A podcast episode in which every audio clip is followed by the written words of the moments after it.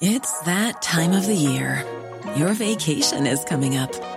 You can already hear the beach waves, feel the warm breeze, relax, and think about work. You really, really want it all to work out while you're away. Monday.com gives you and the team that peace of mind. When all work is on one platform and everyone's in sync, things just flow wherever you are. Tap the banner to go to Monday.com.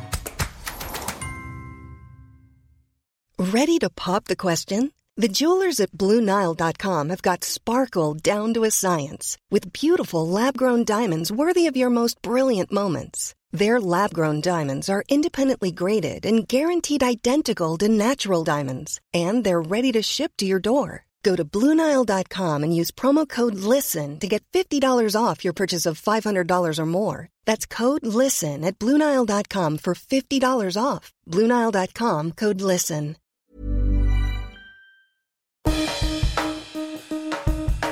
Hello, and welcome to a special bonus episode from New Scientist Podcasts. I'm Timothy Revell. Instead of telling you about the week's top stories or a cool book or TV show, we're going to let reporter Alice Klein tell you a pretty amazing story about adventure, emergency medical procedures, and how a squad of flying doctors work to save lives in Australia's outback. Enjoy!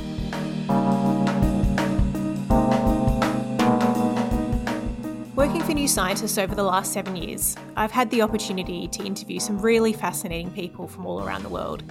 But today is a first for me because I'm actually interviewing my husband, Ed. For the last year, Ed has been working as an emergency doctor for Australia's Royal Flying Doctor Service, or RFDS, which basically provides medical care by plane to people in Australia's outback. The RFDS is one of the largest aeromedical organisations in the world and Ed comes home with some pretty crazy stories that really outdo my stories of sitting in front of a computer all day. I'm Alice Klein, a reporter for New Scientist. And today on this special one off podcast, I'm taking a look at the fascinating world of flown in medical care. Some of these stories are not for the faint hearted, so strap yourselves in. Australia, it's fair to say, is massive and really spread out. When you're in the outback, you can sometimes be a thousand kilometres or more from the nearest major hospital. The people who live out here often face additional health risks to those in the city, including things like accidents with farm machinery and mining equipment, or hairy encounters with livestock and wildlife. So it's vital that they can access urgent medical care despite their remoteness. This is where the RFDS comes in. Case in point, Ed recently told me about how he got called to Walgett which is an outback town about an eight hour drive from Sydney. A 36 year old man was on a motorbiking trip with his mates when he collided with an emu at 100 kilometres an hour. Uh, yeah, really unfortunate. It was only about 20 minutes into a trip that this gentleman was doing with friends of his, came across an emu at pretty high speed. If anyone anyone's ever driven through the Australian outback, they'd probably know that emus at the moment are quite abundant, and they're not the sharpest tools in the shed. Tend to run towards vehicles as opposed to running away. Um, so this guy had collided with an emu and come off his motorbike and actually been separated from his motorbike. We're worried about a head injury. So his friend had called the ambulance initially, and then they'd contacted us. And from there, we mobilized to get in the plane and meet the patient, and we actually met him at Walgett Airport. Okay, so did an ambulance go and pick him up and then take him to the airport to meet you there? Yeah, that's right. So I guess one of the limitations of fixed wing retrieval is that we can only get to airstrips. So oftentimes mm. we'll work in conjunction with local ambulance crews where they either pick up the patient and bring them to us, or sometimes they will pick us up from an airport and bring us to a primary location. And that may be a roadside or a, a rural area or a small, usually nurse run hospital clinic. And so, what kind of state was this man in when, when you actually got there? So, when I reviewed him, I saw him in the back of the ambulance. He was quite confused and combative, so quite agitated, which is usually a sign, especially with the mechanism of his injury, that he's that he's got a head injury. We're able to review his helmet his helmet had quite a lot of damage on it and a little bit of blood, so it was, it was highly suspicious of having a, a closed head injury and probably a bleed on his brain. Okay, and then what happened next? Did you have to treat him sort of at the airport, or what happened? Yeah, so it's it can be one of the logistics problems of managing these patients. We brought him out of the ambulance, and then it was about trying to find an area that we could manage him safely. So we wheeled him across to essentially what is the passenger terminal, for want of a better word, at Walgett, which is a very small shack like building. Initially, we thought we'd take him inside that terminal, but we couldn't get up the one step that was leading up into the, the terminal. So we ended up doing it on the grass just outside the terminal next to the runway. And what sort of treatments did you need to give him? So, because this patient had what we suspect was a closed head injury and was very agitated, we had to sedate him and then actually take control of his airways. So, it means giving a like a general anesthetic, popping a, a tube into his airway and putting him on a ventilator. Prior to doing that, we had to get some big cannulas or lines into into big veins in his arms and give him some resuscitation with blood that we carry on our planes. So we carry three units of O negative blood, which can be given to any patient without having to cross match it. And then did you load him onto your plane and take him to a major hospital or something? Yeah, so once we once we did all that and stabilize him, we put him onto the plane.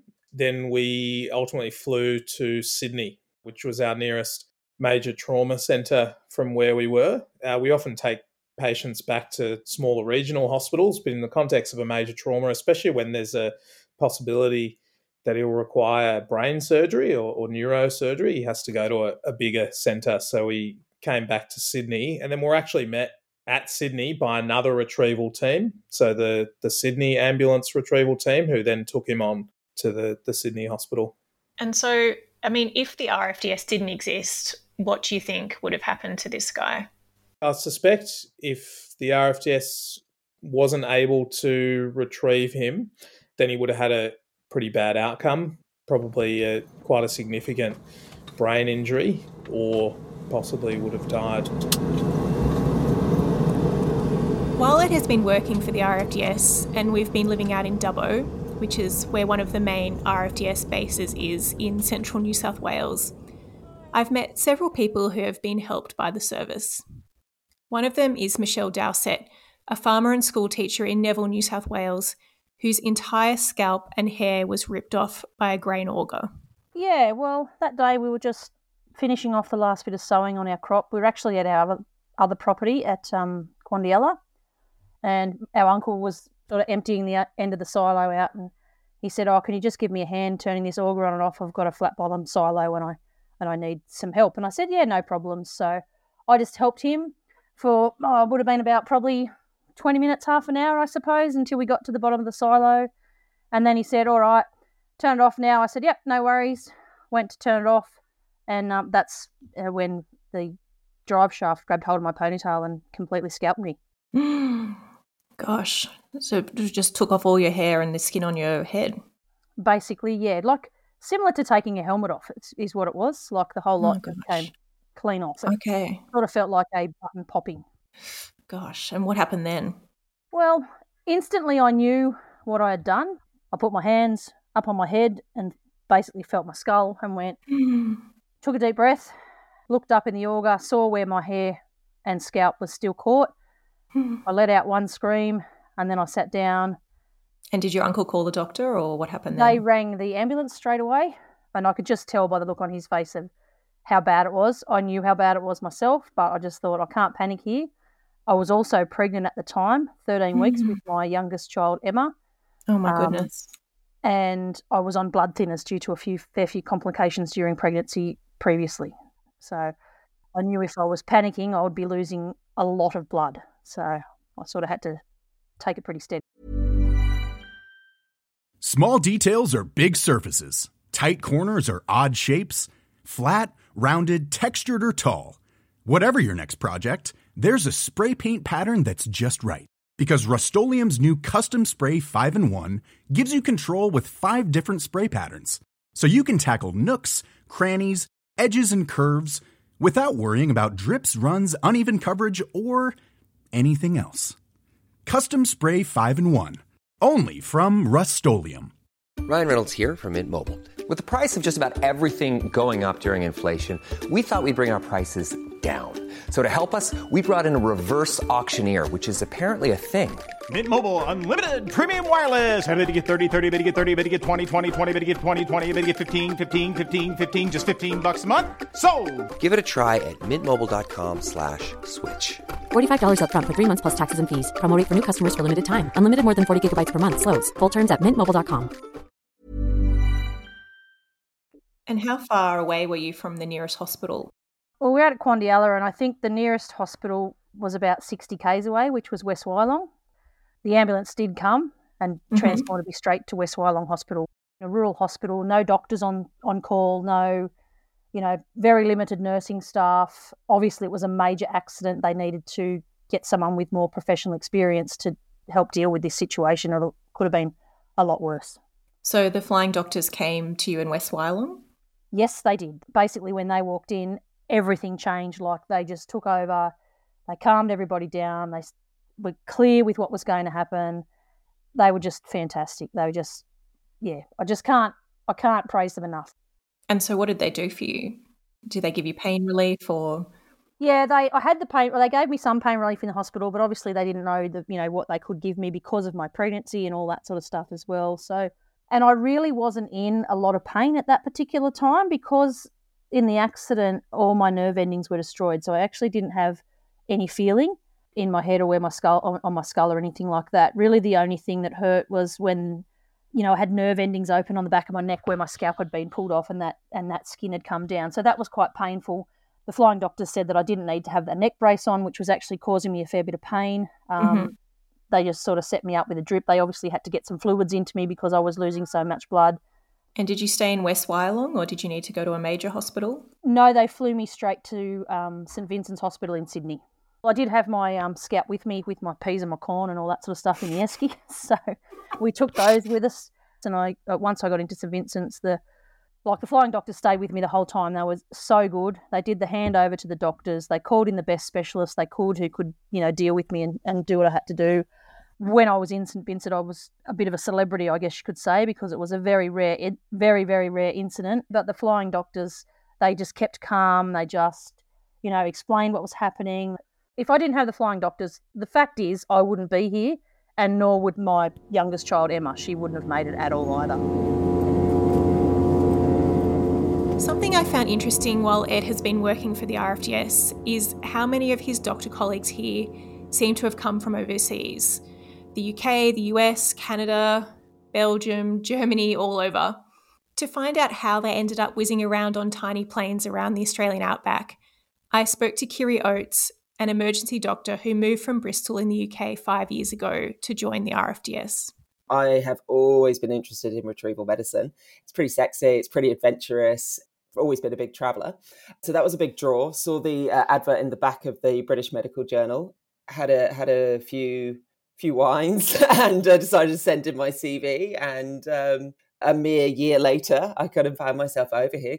The plan was to just do a year in Oz and then probably a year in New Zealand and send back and then head back home but it turns out it's, it's pretty seductive this whole uh, are. australian outback thing um, And since you've been here, can you tell me about you know one of the most interesting cases that you've seen?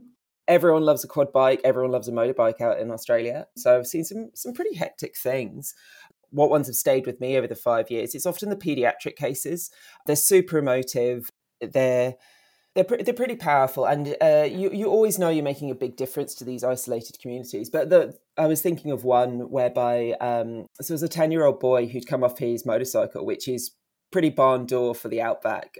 And um, bless him he had a very nasty broken femur which is uh, your thigh bone.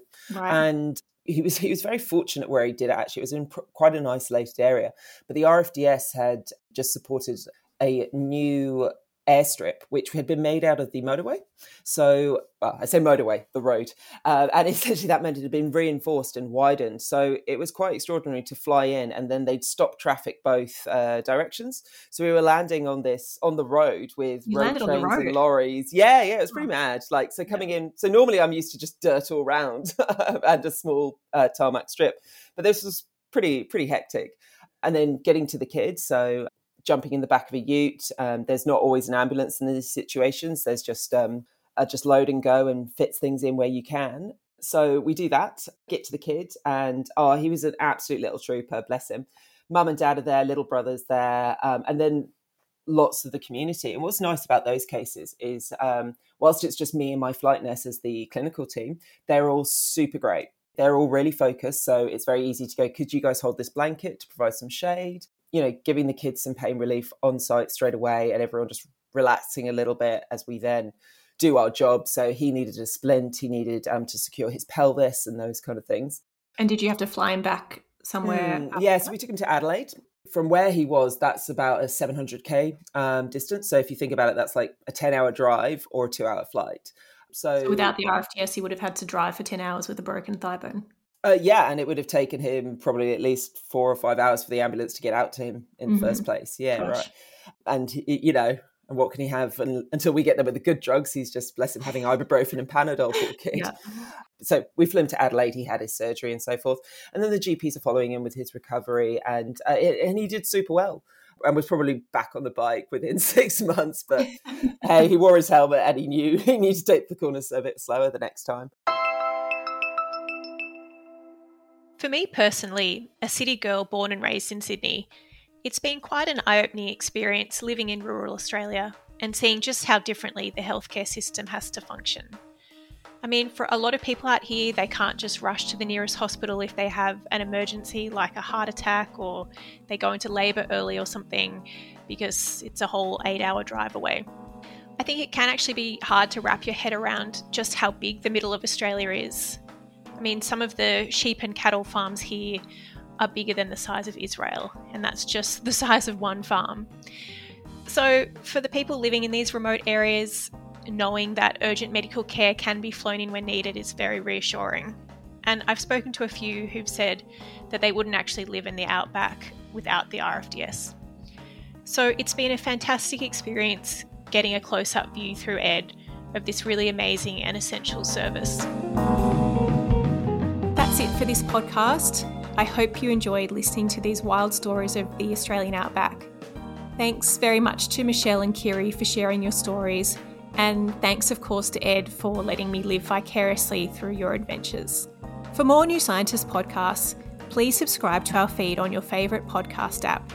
And if you could give us a review, we'd really appreciate it. See you later. This podcast is produced by OG Podcasts. Find out more at ogpodcasts.co.uk.